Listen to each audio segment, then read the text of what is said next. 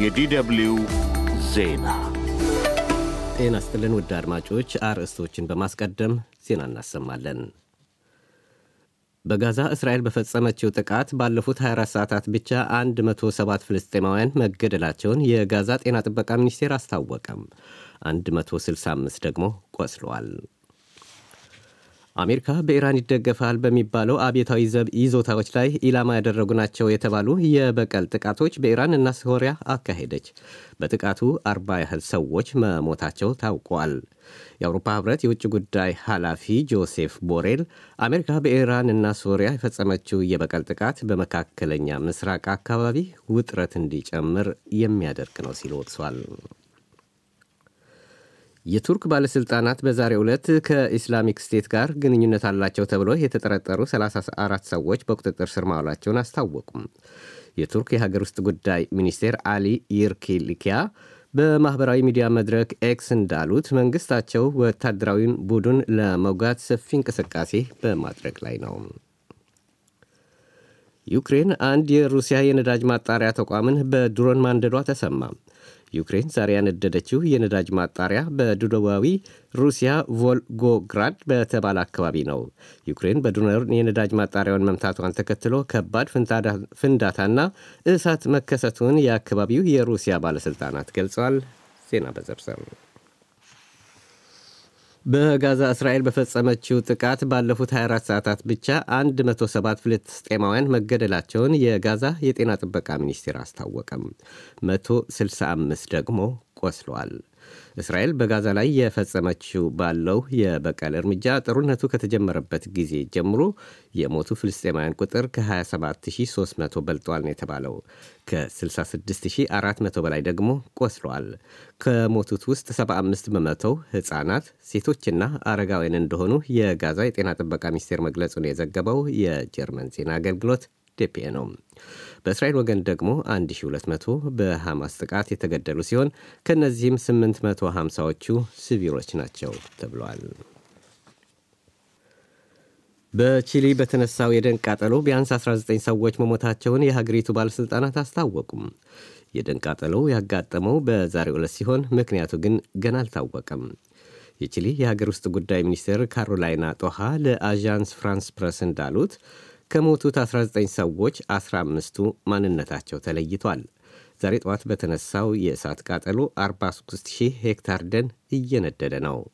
ቃጠሎ ከዘጠና በላይ በሆኑ አካባቢዎች የተነሳ በመሆኑ የማጥፋት ሥራውን አዳጋች እንዳደረገው የሀገር ውስጥ ጉዳይ ሚኒስትሯ ጠቅሷል። አሜሪካ በኢራን ይደገፋል በሚባለው አብዮታዊ ዘብ ይዞታዎችን ኢላማ ያደረጉ ናቸው የተባሉ የበቀል ጥቃቶች በኢራን እና ሶሪያ አካሄደች። በጥቃቱ አርባ ያህል ሰዎች መሞታቸው ታውቋል። ይህ የአሁን የአሜሪካ ጥቃት በቋፍ ላይ ያለውን የአካባቢው የጸጥታ ሁኔታ ይበልጥ ያወሳስበዋል ነው የተባለው። የኢራን የውጭ ጉዳይ ሚኒስቴር ቃል አቀባይ ይህንኑ ሐሳብ አጠናክረዋል። ቃል አቀባዩ ናስር ካናኒ በሰጡት ጋዜጣዊ መግለጫ የአሁኑ የአሜሪካ ጥቃት አካባቢውን ከማመስ የዘለለ ፋይዳ የለውም ብለዋል። የኢራቅ መንግሥት አሜሪካ የፈጸመችውን ድርጊት አጥብቆ አውግዘዋል። አሜሪካ ዛሬ ባካሄደችው የአየርና የሚሳይል ጥቃት ሲቪሎች የሚገኝባቸው በኢራን 16 ሰዎች፣ በሶሪያ ደግሞ 24 በድምሩ 39 ሰዎች መገደላቸውን ሮይተርስ ዘግቧል።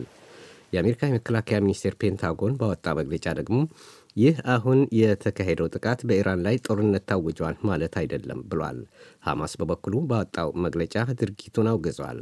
አሜሪካ በኢራቅና ሶሪያ የፈጸመችው ጥቃት በአካባቢው ወደ አለው የጸጥታ ችግር ቤንዚን ማርከፍከፍ ነው በማለት ድርጊቱን አጣጥሎ ኮንኗል። ይህ የአሜሪካ የበቀል እርምጃ ተጠናክሮ ሊቀጥል እንደሚችል የፖለቲካ ተንታኞች ግምታቸውን አስቀምጠዋል። በተመሳሳይ ዜና የአውሮፓ ህብረት የውጭ ጉዳይ ኃላፊ ጆሴፍ ቦሬል አሜሪካ በኢራንና ሶሪያን የፈጸመችው የበቀል ጥቃት በመካከለኛ ምስራቅ አካባቢ ውጥረት እንዲጨምር የሚያደርግ ነው ሲሉ ወቀሱም። መካከለኛው ምስራቅ እየፈላና ሊፈነዳ እንደሚችል ሊታወቅ ይገባል ያሉት ቦሬል አሜሪካ በሶሪያና በኢራን ጥቃት መፈጸሟ በቀይ ባህር ደግሞ የየመን ሁቲ አማጽያን በመርከቦች ላይ ተደጋጋሚ ጥቃት መፈጸሙ የአካባቢውን የጸጥታ ሁኔታ ውስብስብ እንዲሆን አድርጎታል ብለዋል። ቦሬል አያይዘውም የግጭቱ ተካፋዮች ግጭቱን ወደ ዞኑ እንዳይስፋፋ አስፈላጊን ሁሉ ማድረግ አለባቸው ማለታቸውን የጀርመን ዜና አገልግሎት ዴፒኤ ዘግቧል። በተመሳሳይ ዜና ሩሲያ በጉዳዩ ላይ ባወጣችው መግለጫ አሜሪካ መካከለኛ ምስራቅን እያተራመሰች ነው ስትል ወቅሳለች። ይህ ዶቼ ቬለ ነው። የቱርክ ባለሥልጣናት በዛሬው ዕለት ከእስላሚክ ስቴት ጋር ግንኙነት አላቸው የተባሉ ተጠርጣሪዎች 34 ሰዎች በቁጥጥር ስር ማዋሉን አስታወቁም።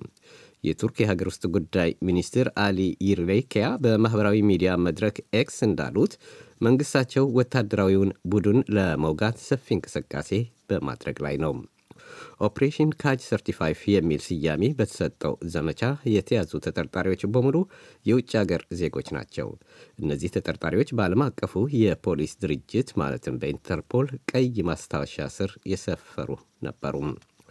የቱርክ ባለሥልጣናት ሁለት ታጣቂዎች በኢስታንቡል ከተማ በሚገኝ አንድ ቤተ ክርስቲያን ተኩስ በመክፈት አንድ ሰው ከገደሉ በኋላ ከእስላማዊ አክራሪነት ጋር ንክክ ያላቸው ብለው የጠረጠሯቸውን ለመያዝ ሰፊ ዘመቻ ከፍተው ነበረ። በዚሁ መሠረት ከተያዙት 35 ተጠርጣሪዎች ሁለቱ የታጠቁ እንደሆኑ ሮይተርስ ዘግበዋል። ዩክሬን አንድ የሩሲያ የነዳጅ ማጣሪያ ተቋም በድሮን ማንደዷ ተሰማም። ዩክሬን ዛሬ ያነደደችው የነዳጅ ማጣሪያ በደቡባዊ ሩሲያ ጎልጉራድ በተባለ አካባቢ ነው። ዩክሬን በድሮን ነዳጅ ማጣሪያውን መምታቷን ተከትሎ ከባድ ፍንዳታ እና እሳት መከሰቱን የአካባቢው የሩሲያ ባለሥልጣናት ገልጸዋል።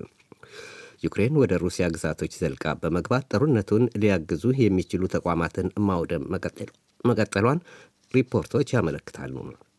አንድ ስማቸው ያልተጠቀሰ የኪየቭ ባለሥልጣን ለሮይተርስ እንዳሉት የነዳጅ ማጣሪያው ጠላት ያሉትን ለሩሲያ ጦር የነዳጅ አቅርቦት ሲያደርግ የነበረ ነው ብሏል። እንዲህ አይነት ጥቃቶች ተጠናክረው እንደሚቀጥሉ በማከል ዩክሬን እንዲህ አይነቱ የረቀቁ ድሮኖች እንዲሰጧት ስትወተውት የነበረች ቢሆንም ከማን እንዳገኘችው ግን ዜናው ያለው ነገር የለም። ይህ ዶይቼ ቬለ ነው።